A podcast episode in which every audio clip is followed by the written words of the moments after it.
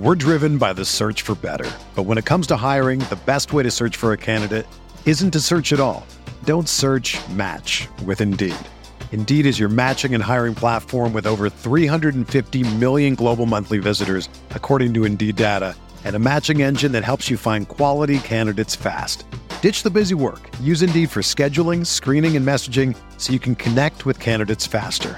Leveraging over 140 million qualifications and preferences every day, Indeed's matching engine is constantly learning from your preferences, so the more you use Indeed, the better it gets. Join more than 3.5 million businesses worldwide that use Indeed to hire great talent fast. And listeners of this show will get a $75 sponsored job credit to get your jobs more visibility at Indeed.com slash BlueWire. Just go to Indeed.com slash BlueWire right now and support our show by saying that you heard about Indeed on this podcast. That's Indeed.com slash BlueWire. Terms and conditions apply. Need to hire? You need Indeed. This podcast episode is brought to you by Coors Light. These days, everything is go, go, go. It's nonstop hustle all the time. Work, friends, family expect you to be on 24 7. Well, sometimes you just need to reach for a Coors Light because it's made to chill. Coors Light is cold lagered, cold filtered, and cold packaged. It's as crisp and refreshing as the Colorado Rockies. It is literally made to chill. Coors Light is the one I choose when I need to unwind. So when you want to hit reset, reach for the beer that's made to chill. Get Coors Light in the new look delivered straight to your door with Drizly or Instacart. Celebrate responsibly. Coors Brewing Company, Golden, Colorado. Picks for Pace, Presented by the Bear Report. your number one source for Chicago Bears draft news, analysis, scouting reports, And more. hosted by Alex Blevin and Andrew Freeman on Overtime Media. Welcome to Picks for Pace, the Chicago Bears draft podcast presented by the Bear Report. My name is Andrew Freeman, and of course, I'm joined by my co host, Alex Bleffin. We are recording this episode on Monday, April 27th, just following the 2020 NFL draft. It was a really exciting weekend uh, with the draft. You know, even though it was handled differently, you know, with the virtual uh, television television broadcast this year with the coronavirus going on, I thought it was still a very fun time to watch and follow everything that happened this weekend, Thursday through Saturday. Uh, Alex, what were your thoughts on the draft as a whole and uh, this just the overall presentation of it this year? Yeah, I thought that uh, days one and two ran ran really smoothly, and I could see a a lot of changes being implemented into dra- future drafts to make it a little more intimate, like it was this year, where you could really see them with their families and their genuine reactions, rather than sitting at the tables. And really, the only time they were shown was after they already had their reaction to being picked, and while they were moping while they're still on the clock and dropping in the draft like Lamar Jackson had happened to him. Yeah, I thought that was a big highlight of the uh, the television broadcast. Getting to see uh, the general managers get to work in their houses, you know, kind of uh, just brought more of a personal feel to it. I thought this year, which I thought was a pretty nice nice thing to add on there. I'd say the two highlights of that was one uh, showing Mike Vrabel uh, and his wacky. I don't know if that was his kids in in the background there, just trying to troll him in the background when the camera was on him that was uh, definitely a highlight. And then uh, another one I liked was Bill O'Brien uh, when uh, the Lions nixed him on a trade. You get to see his reaction uh, after the fact. I, I, thought those were two of the biggest highlights, and uh, those were pretty funny to watch for me personally. Yeah, Bill O'Brien, I thought maybe his internet connection cut out or something when he was throwing his hands up in the air. Yeah, I, I was like, oh man, that was classic Bill O'Brien right there. I thought that was um, pretty pretty funny to watch, and it kind of gives you some insight into the kind of the pressure and uh, you know what's going on with these general managers and uh, decision makers here in the draft. You know, this is a stressful time for these guys, and uh, you know, there's a lot of stuff going on that they have to worry about in the draft here. But overall, I, I think there was you know a lot of surprises in this draft, a lot of excitement here, and uh, I'm ready to start to break it down here with the Chicago Bears draft. So you know, that kind of leads us into this episode. What we're going to be doing here is recapping this year's draft by looking at what the Bears did specifically with their seven draft picks uh, for this year. So what we're going to do is we're, we're going to go pick by pick, giving our thoughts on each prospect before grading the selections and the draft as a whole. So I, I know for me personally, when I'm grading a draft pick and a draft as a whole, you know, I grade each pick in three ways. I look at the draft value in terms of was the player a good talent for the round and pick that he was selected at, and I always look at the the trades involved. You know, was there a trade up? Was there a trade down to get to that pick, um, etc. And the second thing I look at is does the player address a need, both short term or long term? You know, with those higher picks, I usually like to find you know guys that can contribute right away, and then with the later picks on day three, that's when you know, for me personally, I think it's better idea to look for guys that you think could contribute down the, the line in the future for you. More of those developmental special teams type of prospects there, and then you know, the third thing I look at is who else was available at the time. So those are the three things for me, Alex. You know, what was your mindset in terms of judging these picks and, and grading them out as a whole going forward here?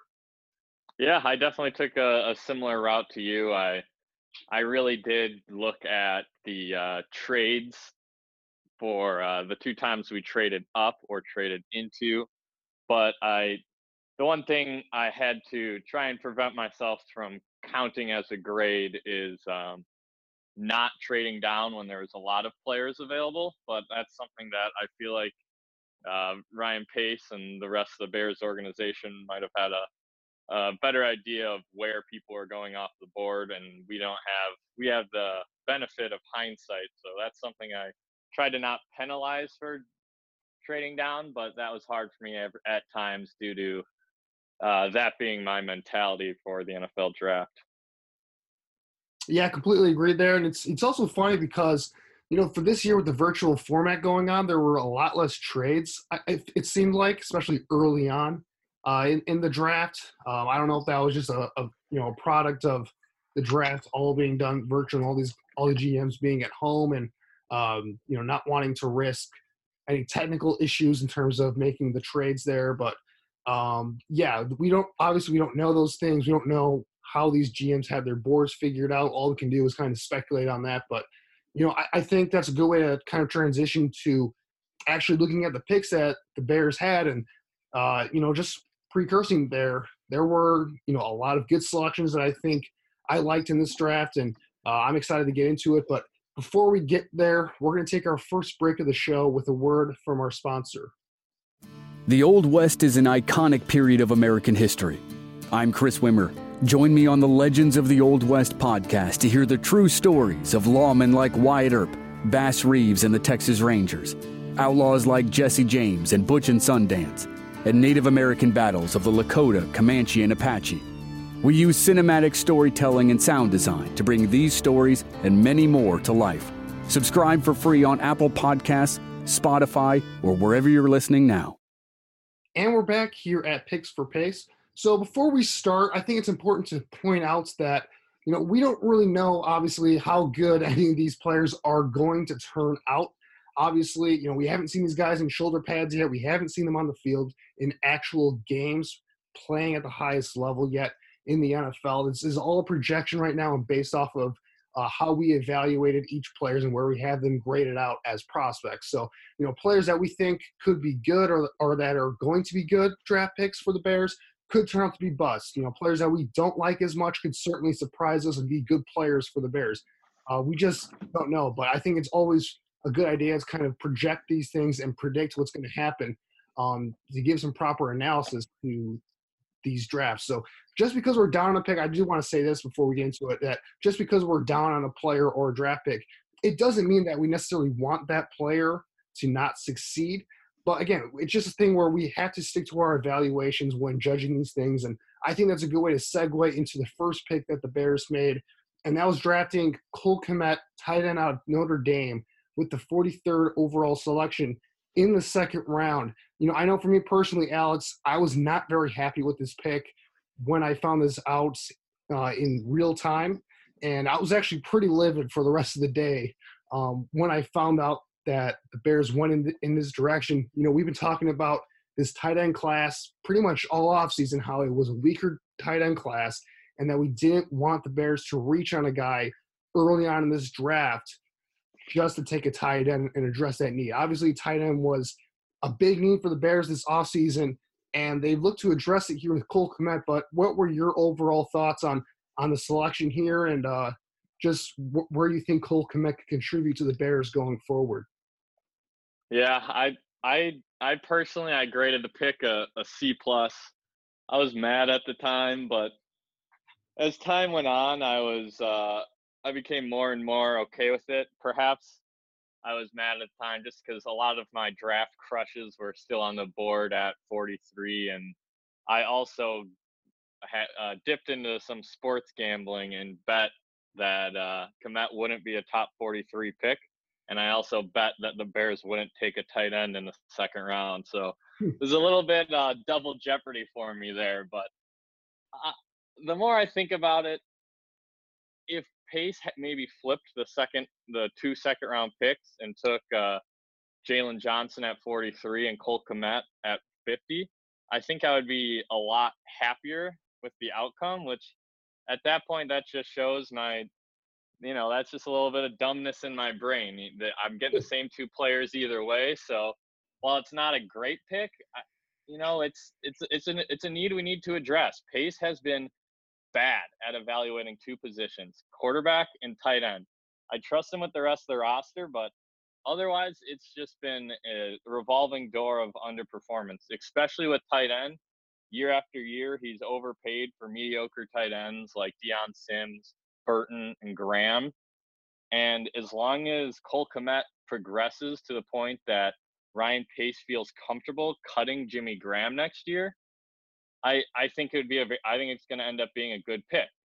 But if Kmet isn't able to develop quick enough for that to happen, then it is something that could hurt us uh, in the future. But right now, he makes the Bears better. He makes the the tight end room better and tight ends usually take two years to develop and hopefully in those two years he becomes rather than a second tight end option he can become a tight end one for the future so we don't need to see ryan pace fumble on himself off season after off season in the tight end room Yeah, I mean, tight end's been a, a really sore spot for the Bears ever since Pace has taken over the GM spot here. And, um, you know, to me, I personally gave this uh, this pick a D plus. Kind of, uh, I kind of go back and forth between C minus and D plus, depending on uh, what day it is and what kind of mood I'm in. Because, like I said, I, I was not a happy camper when this pick was made, and it's not necessarily because I think Kmet is a bad player or that he'll be a bust. Um, quite, quite on the contrary, there. I, I just think it was a weak tight end draft, and you know, I just didn't want Ryan Pace to reach on a guy just to take a tight end.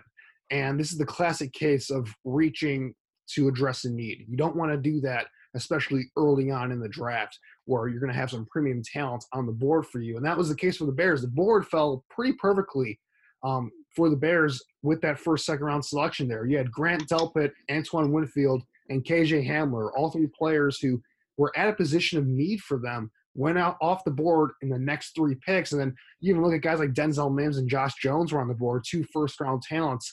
And to, and to me, Kmet was a guy that I kind of saw him as a third round talent. And I think there's a difference between, uh, you know, a lot of Bears fans have tried to justify this this pick, especially on Twitter, by saying, well, at least the Bears got the best tight end in the class. And while he's the consensus top tight end in the class, you know, I would make the argument that you know, me personally, he's not my top, top tight end in this class. I would argue though that he's the safest tight end prospect. You know what you're going to get out of him.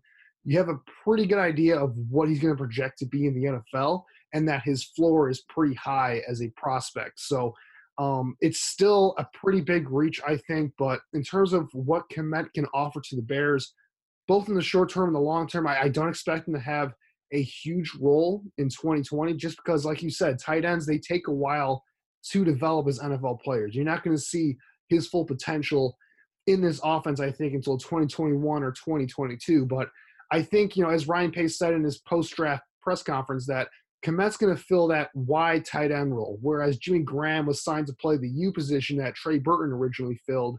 Um, Kmet has a very good build for playing that wide tight end position where he's more of an inline tight end. Um, he's a solid athlete, but not really spectacular there. He's got really good hands. So I think he's going to be a very reliable possession receiver in the middle of the field for this team, which I, think is going to definitely help the offense quite a bit there in terms of uh, keeping the chains moving and uh, just keeping the offense on schedule in the short passing game. He is not a very good blocker at this point, though. He still needs a lot of polish there. You know, he's got the frame to be able to develop into that type of player, but he's just not a great blocker at this point. And as a wide tight end, you want somebody that can offer you some uh, ability as a blocker. So, you know, like most tight ends, he's probably not going to contribute much in terms of this season. Maybe he'll make a couple plays here and there throughout the year that uh, will make you say, okay, he's maybe he has something here for this team going forward. But we even saw with guys like T.J. Hockenson last season, who's one of the best tight end prospects we've seen in the last decade.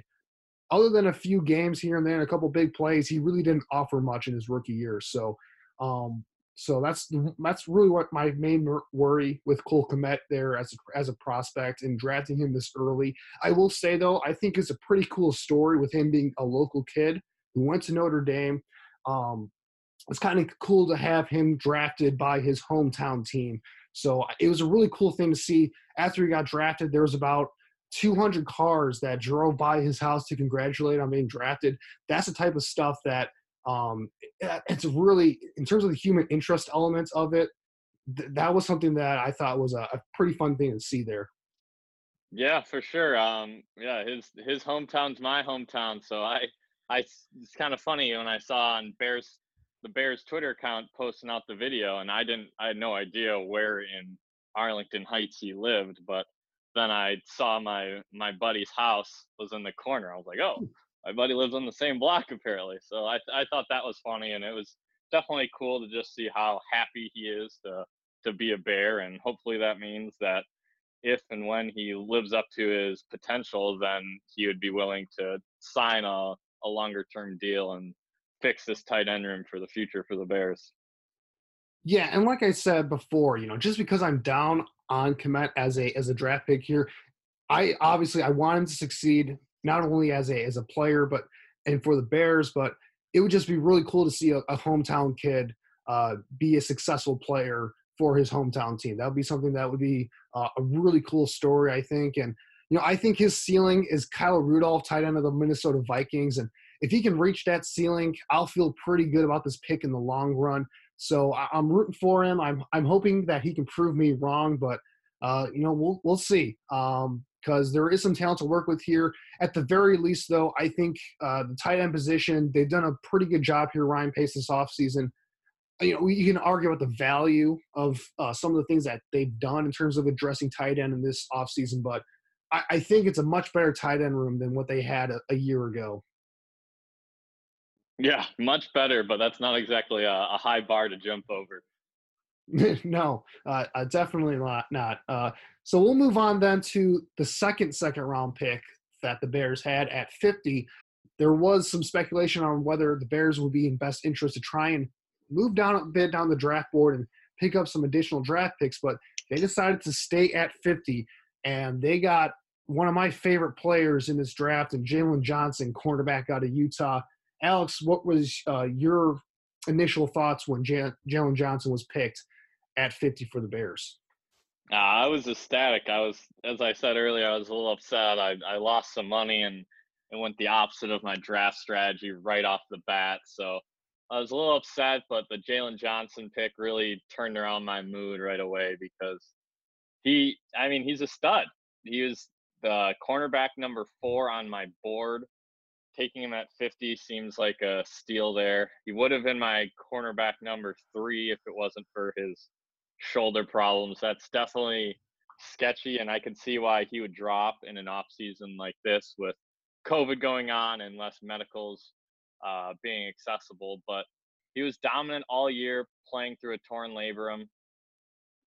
It's just if he's healthy or not, and I I do think if he's healthy, he'll take over the second cornerback spot by the end of the year. I wouldn't be surprised if he actually takes that spot by the end of training camp. But he's a long, strong cornerback. He has the ability to cover legitimate wide receiver ones. That's something that not a lot of corners have the upside. There are corners who are better than him, but not all of them have the upside that he has to legitimately guard the Julio Joneses, the Antonio Browns, the OBJs of the world. So that's something that is awesome to have on your team because he's extremely athletic and has a high football IQ. So keep him on the field and hopefully that shoulder heals up and he'll be helpful for the Bears for the years to come. Yeah, like I mentioned before, Johnson, uh, he was the guy for me that I really liked him in the pre-draft process throughout. And f- for me, he was a legitimate first round talent. And I feel like the Bears, like you said, they got a steal here in the middle of the second round. He is the perfect replacement for Prince Amukamara in this defense that Chuck Pagano wants to run. Because when you look at the way that uh, Pagano and even going back to Vic Fangio uh, use their cornerbacks in this scheme, you know, Kyle Fuller loves to play off coverage and kind of anticipate where the quarterback is going to throw the ball and then jump on routes to get interceptions. While Prince Amukamara played more of that press role, he was up on the line, up on the line of scrimmage, being physical with wide receivers and making it tough for them to get off the line of scrimmage and uh, get into the routes. And that's exactly what Jaylon Johnson is best at. He's a very physical press corner. Um, and that's where he's going to make his money in the NFL.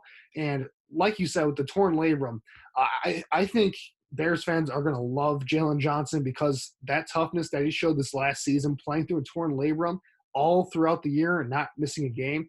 Um, us Bears fans, we love our players to go out there and play through injury and give it their all. And uh, Johnson's going to do that. Um, again, that shoulder is a bit of a question mark for me. And you know, I gave this pick an A personally. The only reason it's not an A plus is just because I am concerned with his shoulder. He's had three separate sh- surgeries in college to fix that both shoulders really. So, and with his physical playing style, you know, I, I am a little bit concerned that maybe that might be a problem going forward for him. But you know, to me, I think he's a day one starter for this defense at that second cornerback role on the boundary.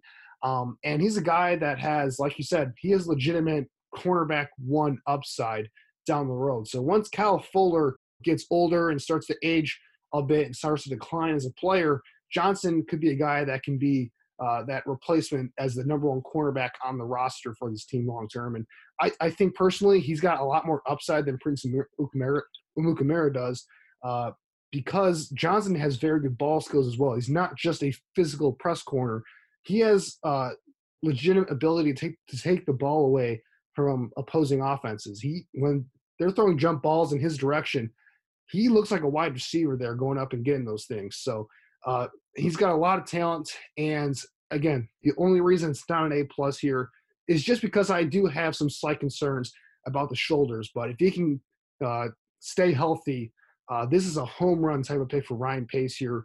Really loves what he did in this spot. Yeah, I agree. I I thought a trade was coming. I thought someone uh, was going to come up and try and take Denzel Mims, and I thought the Bears would jump on that with Diggs, Fulton, and Jaylon Johnson on the board, hoping that they could drop back and get one of those. But I'm very happy that we stayed and we took our guy.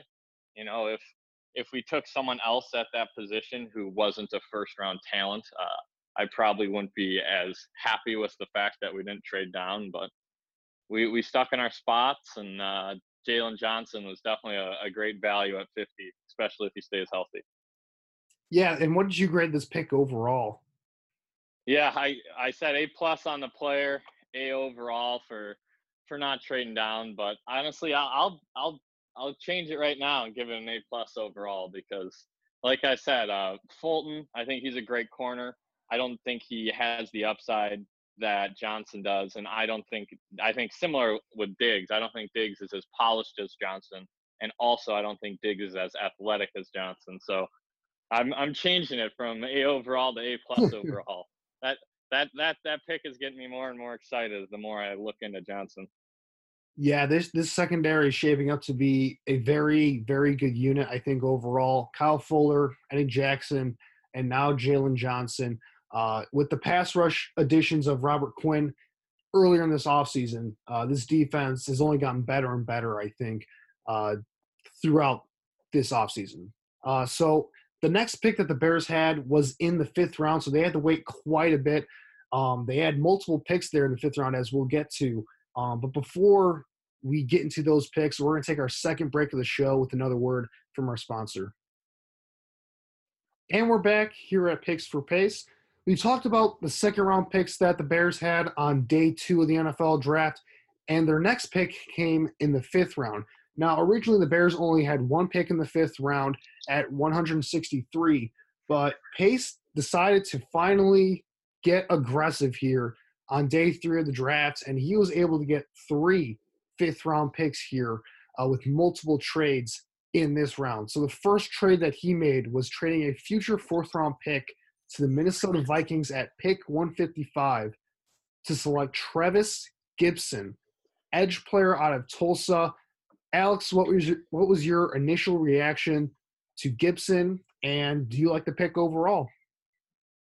Yeah, um, I I noticed that some people were a little upset that the Bears gave up a, a future fourth, but I don't think that that's an issue of price at all because that's that's a fair value trading into the fifth for a future fourth, and the Bears are on track to get four comp picks next year while they're sixth and seventh round picks. It's that's still just extra ammunition the Bears could use to move back into the fourth if if they want to. But uh, in terms of the player, I I like it a lot. I I'll give him a B plus. I was never uh, specifically asking for Gibson, but he is exactly what I was looking for for an edge in this draft. I if we weren't able to get one of the top end talents like Gross Matos, Baun, or Uche, I really wanted just a project player who's extremely athletic, and that's what he is. He has flashy traits.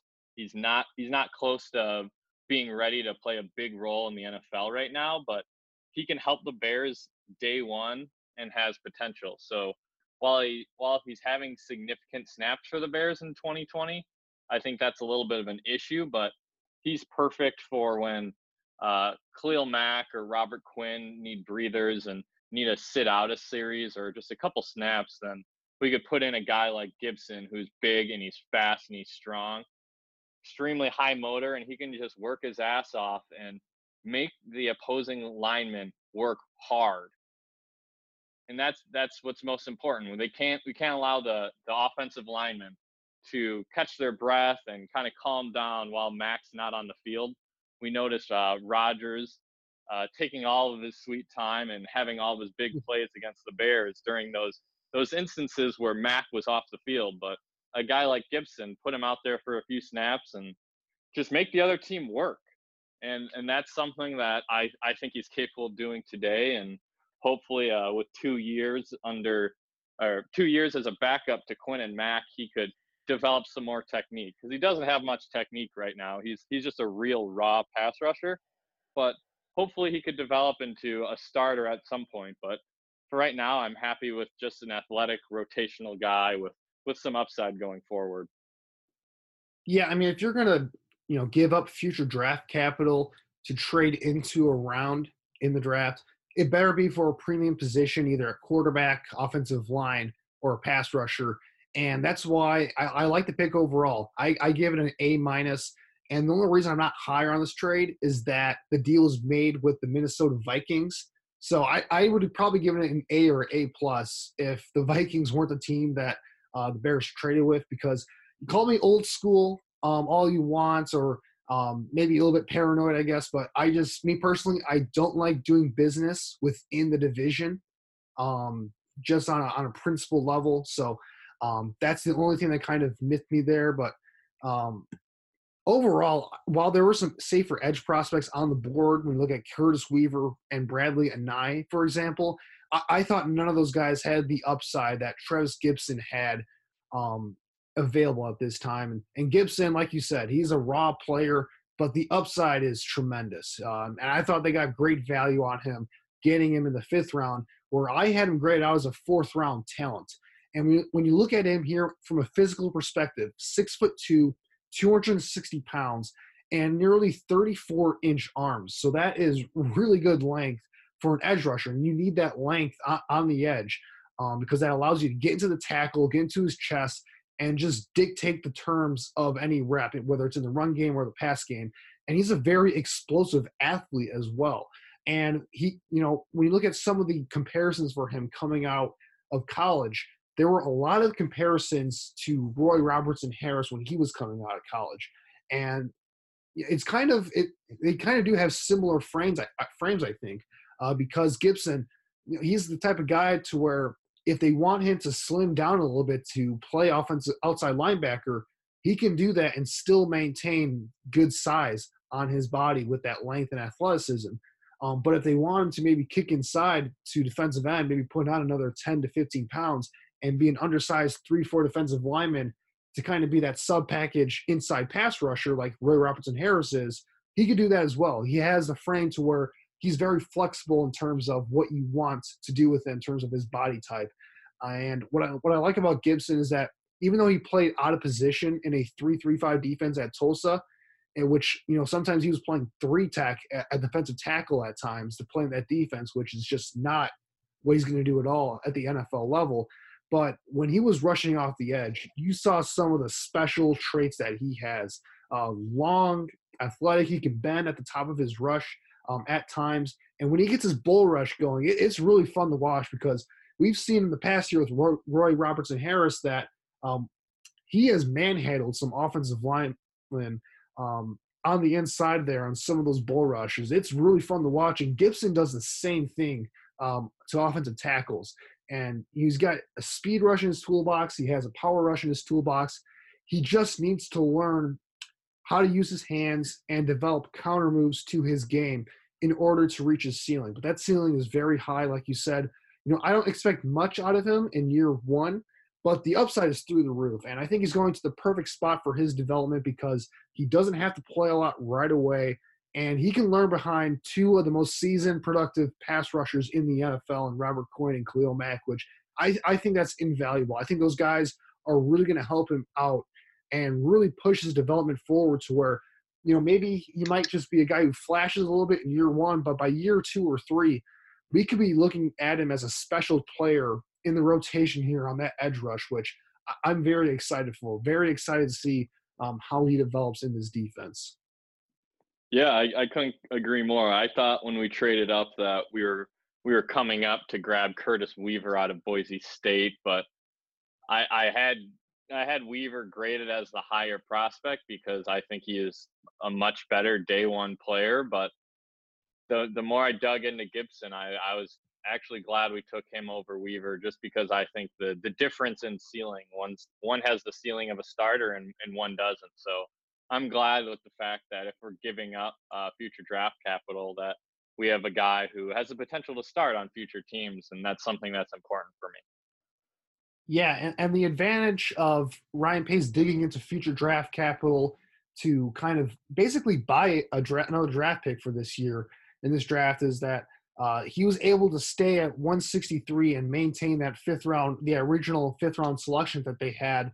And when that pick eventually came around there, um, just about eight picks later, uh, Ryan Pace, I think, surprised many of us here by digging into the secondary and specifically digging into another cornerback um, to add to the roster, and that's Kindle Vildor, cornerback out of Georgia Southern, another small school prospect that we know Ryan Pace loves these type of guys. Very athletic player, um, kind of fits the mold of a slot cornerback. Um, Alex, what was your thoughts on the pick of Vildor here at 163? I gave him a, a grade of a B. I can't say that uh, Vildor was ever on my my scouting report, but I always trust Pace with these type of picks. He he really kills it with these uh, later round smaller school guys. But after the pick, I, I dug a lot more into Kindle, and I like his out, upside. The the thing with me for him is is he able to contribute on special teams day one this year. I do think he has the athleticism to do that. And if he does, that would be huge because then he would be able to keep his spot on the 53 man roster, probably be active for for the games and just be groomed to replace Skrine, who's getting older, and take take Buster Skrine's job in, in a year or two. And that would be awesome for the Bears just to have that natural progression for that position. And I, I do like Vildor better than uh, Duke Shelley at, already at the position, and that that's something that that speaks volumes. That Shelley is already looking to get transitioned into perhaps either just a special teams role or maybe over to safety with back-to-back uh, slot corners being taken later in the draft. Yeah, you know, I, I like what you said about the special teams aspect of it because you know Ryan Pace said in his press conference that special teams was going to be a big deal for Vildor, and you know with his role on the roster in the immediate future here. But like you said, he's the type of guy that has the upside to take control of that slot cornerback position once Buster Skrine's contract comes up here within the next year or so. So when I look at Vildor as a prospect, you know, to me, um, when judging this pick, you know, even though cornerback, especially slot cornerback, to me wasn't the biggest need at this portion of the draft, it is my opinion that when you look at offensive line, pass rusher, and cornerbacks, you can never have too many of those guys on your roster and on your depth chart. You want to get as much depth at those positions as possible, and especially at cornerback here because you know these cornerbacks, they're smaller type of players in the NFL. They're going to get injured at some point, and you want to have guys that can step up and play at a high level in the secondary there, especially you know in today's NFL where it's a spread out passing league for the most part, unless you're the Packers apparently um, with some of their draft picks this year. Um, you know, teams are more geared towards passing the ball now. So you want to have as many corners as possible.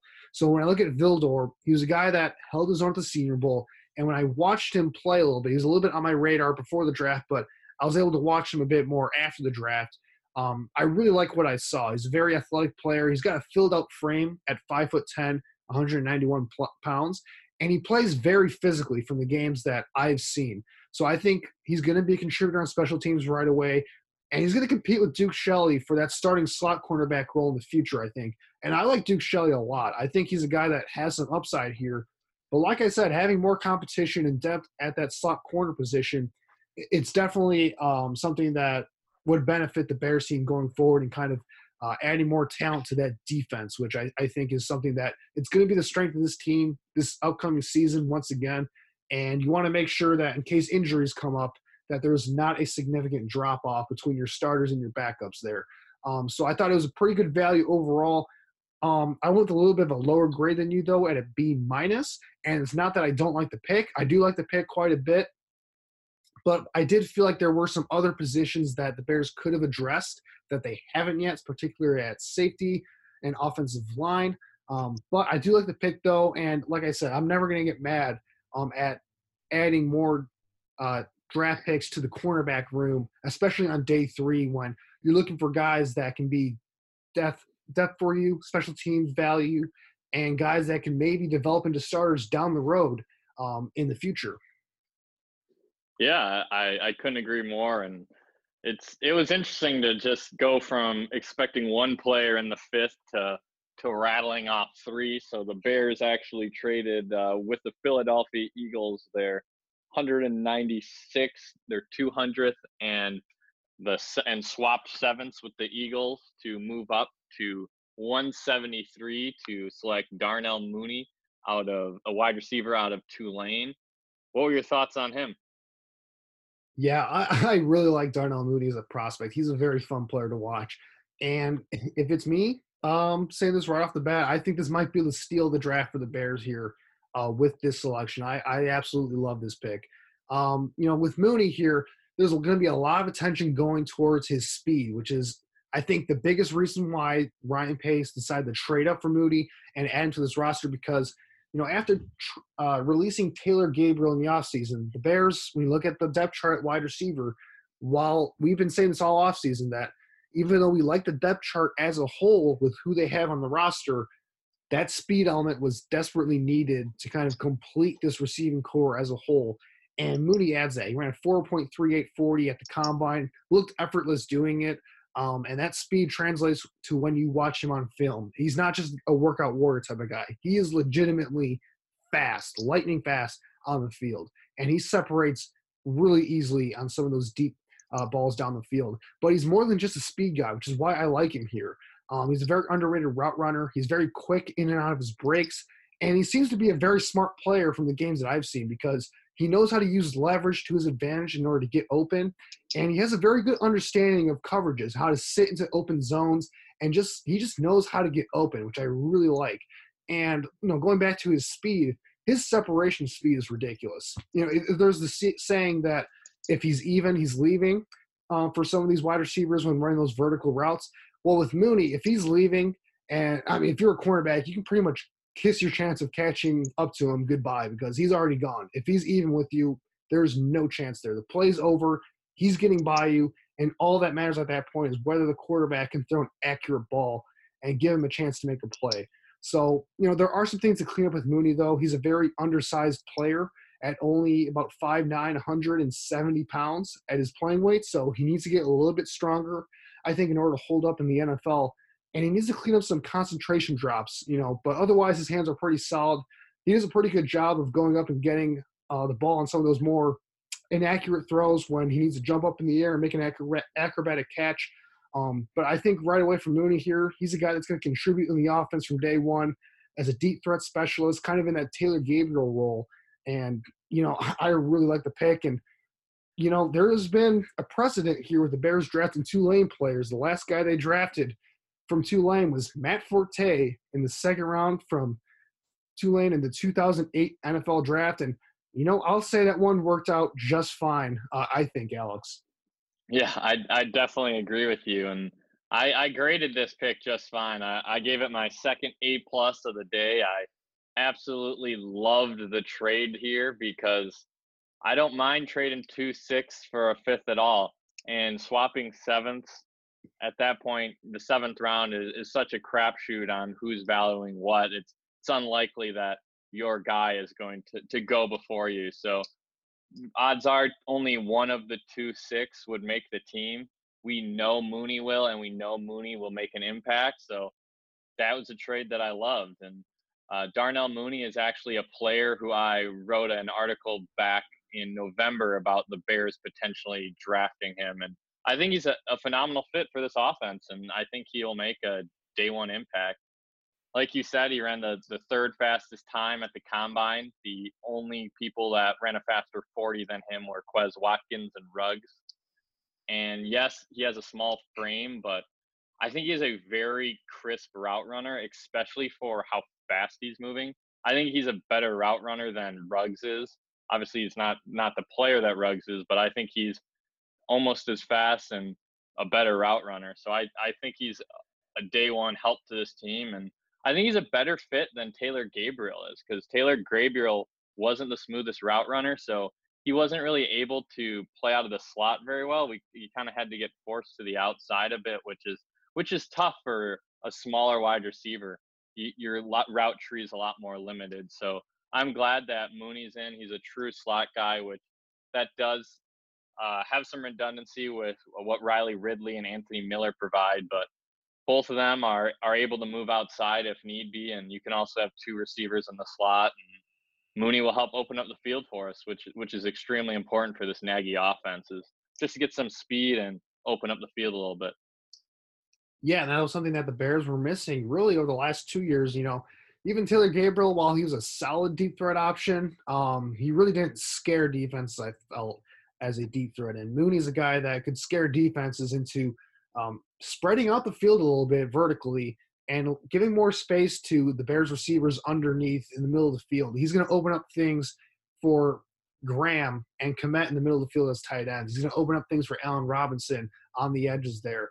Um, while we may not see Mooney make a big impact in terms of the statistical measurement of what a wide receiver does, in terms of what he does for opening up the offense from an intangible perspective, there, um, I, I, think it's going to be uh, a very big impact. I think for this offense and and really help them out, especially if um, with Nick Foles coming in there as the quarterback, he's a very good deep ball thrower, and I think defenses are going to have to respect that then um, because Mooney is a guy that could score a touchdown pretty much any single time uh, he goes out there on the field because he has that type of speed um, for this offense. So I, I, gave the pick an A. The only reason it's not an A plus for me is because um, they did trade up and they gave up the pick in order to do it. Um, And, you know, there are some other guys on the board as well that could be that speed option, like Quez Watkins, although, you know, Quez Watkins has been my guy the entire um, off, off-season period in terms of uh, a sleeper pick at wide receiver. But I do think Mooney is a more versatile, um, complete player at this point than Quez Watkins. So um, I do like the pick, you know, love the pick actually. And I'm really excited to see what Mooney can do in this offense here coming up. Um, so those were the fifth round picks that Ryan Pace ha- had there in this draft. We are very high on these picks overall, I think. And that left him with two seventh round picks to complete this draft. So uh, we're going to take our final break of the show and discuss those picks and the overall draft coming up soon. But uh, we're going to take this final break here with another word from our sponsor. And we're back here at Picks for Pace. So what we're going to do now is conclude the draft pick and grading these guys out um, for who Ryan Pace drafted here in this 2020 NFL draft for the Chicago Bears. And we're going to go to the seventh rounders here to complete this thing. Um, at 226 and 227, uh, the Bears decided to draft Arlington Hambright, offensive lineman out of Colorado, and Lachavious Simmons, offensive lineman out of Tennessee State. Um, and these were two guys we were talking to Alex while these picks were coming in. And I remember the first reaction. I don't know if it was you or me that sent the message to the other, but um, pretty much the reaction was, uh, "Who the heck is this?" And um, there were some other players on the board that I think uh, we were both interested in um, that we'd have liked to see Ryan Pace pick. But you know what? You went with an offensive lineman. And what are your thoughts overall on? Uh, we'll start with Hambright here. What's your thought on the pick here?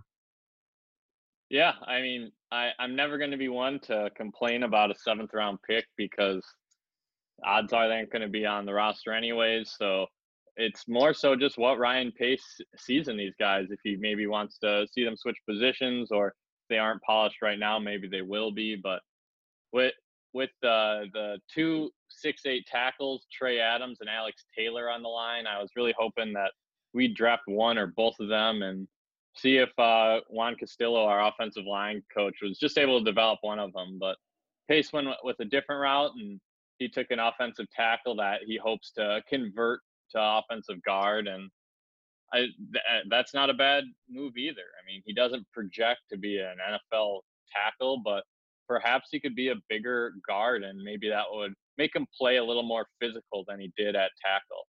Um, he's he's athletic, especially for a seventh round pick. His technique isn't great, so he's a project. But you know that this isn't a bad year to to have that project pick. We do need some help from a, a guard, ideally, but I, I think it would be easier to to fill that need with an NFL veteran who doesn't need to go through any of those growths and with the interior offensive line being pretty young, a vet could be pretty nice there. Yeah, I mean, like I said before, I I never heard of Arlington Hambright going into this draft, um, but like you said, I, am not. You're never going to get a, a, negative grade for me in the seventh round, especially if you address the offensive line. And um, yeah, this is one of those guys that he has some traits. I went back and watched a couple of his, his games after the draft, and he's a guy that, even though he was playing left tackle, you can kind of see what Ryan Pace uh, sees out of this guy as a guard. He's very quick out of his stance and he plays with a nonstop motor, which I, I really love. He's going to play to the echo, the whistle, so to speak, on every single rep, and um, he's a pretty good athlete in space as well. So you can kind of run those inside zone and outside zone concepts that the Bears like to run in the running game. Um, he doesn't possess the length to play off into tackle, but I do like his upside at guard, and he's a, one of those picks where you know you you give him to your offensive line coach and you say, hey, see if you can make something out of it. And if not, you know it's a seventh round pick. You know, we took a flyer on a guy. Um, it is what it is. Um, then with Lachavious Simmons, I, I, think it's pretty much the same thing. You know, for me personally, I even after the draft, I wasn't really able to find anything on Simmons in, in terms of uh, game film. You know, I've seen a few clips here and there, but you know, I've heard some good things about his physicality and versatility. He played all over the line of scrimmage uh, at Tennessee State there, so those are two traits that you like to see in an offensive lineman versatility and uh, playing with a physical edge to your game. So, again, he's one of those guys that you hope that Castillo can work some magic here in terms of developing him and, you know, maybe get him on the practice squad for a year or two and see if he can develop into some depth on the, on the offensive line. Yeah, I have two bullet points for him, and one was I couldn't find much film, and the second one, he's extremely versatile. So that's that's those are those are the things that you can use to to describe him at this moment. Hopefully, maybe they they put some more film out of him. If not, we'll just have to wait and see how he performs and how he looks at training camp. Yep, I mean that's what it's all about, and uh, yeah, I mean that that basically concludes um, every single draft pick. So the Bears they started with seven draft picks, they did some trades, and they ended up with seven draft picks. So um, overall, you know, pretty good draft overall, I think, for the Bears here. And now we're going to be grading the draft as a whole and kind of summarize the thing. So, you know, at our Twitter account, we posted a fan poll that, uh, you know, basically asking you Bears fans to uh, grade the pick or grade the draft as a whole. And uh, we got some uh, interesting responses there. And overall, the end result being a B for this draft. And Alex, I think we're pretty much in line with that sort of thinking here uh, a solid B or around that area for this draft as a whole. Yeah, well, I, I gave it the draft a, a B plus at the beginning. I, I was a little disappointed with the Kmet pick and not trading down, trading future draft capital. Those three three things I wouldn't have done personally. But looking at our draft haul after the fact, uh, that kind of proves to me that there's more than one way to to skin the skin a cat, as the saying goes. But the the Bears still have some holes, but like I said earlier, some of those holes might be better fit for a veteran, like bringing in a box safety who specializes in tackling, or bringing in an offensive guard who could come in and and push Ifedi out of that starting role. That's that's something that could be extremely beneficial for the Bears, and perhaps they felt that those type of players would help the Bears more day one than taking someone at those positions in the draft. And I think they did a good job. And grabbing people who have contri- will be able to contribute to the Bears right away. I mean, you get two starters and Johnson and Kmet, and then also you have two players you could kind of pencil in as rotational contributors with with Mooney and Gibson, and that's extremely impressive given the fact that they only had two picks in the first 150 selections.